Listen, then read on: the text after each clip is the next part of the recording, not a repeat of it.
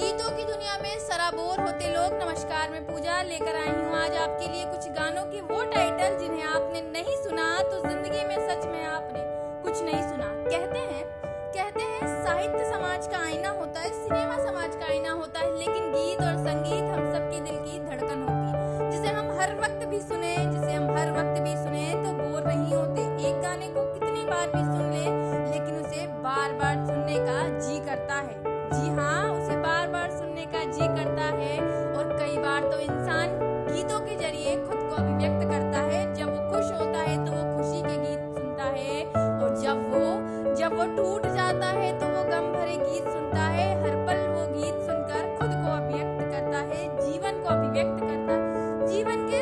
संघर्ष को अभिव्यक्त करता है कभी वो गीतों से प्रेरणा पाता है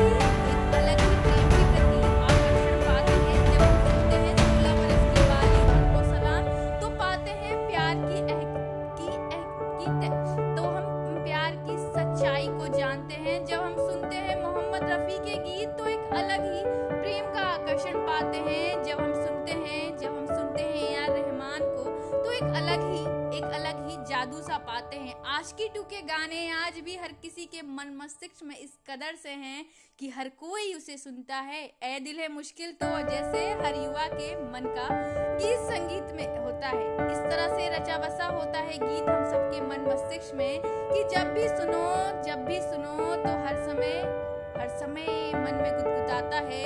ये गीत ही तो होता है जो इंसान को हर बुराई से निकल कर कुछ अच्छाई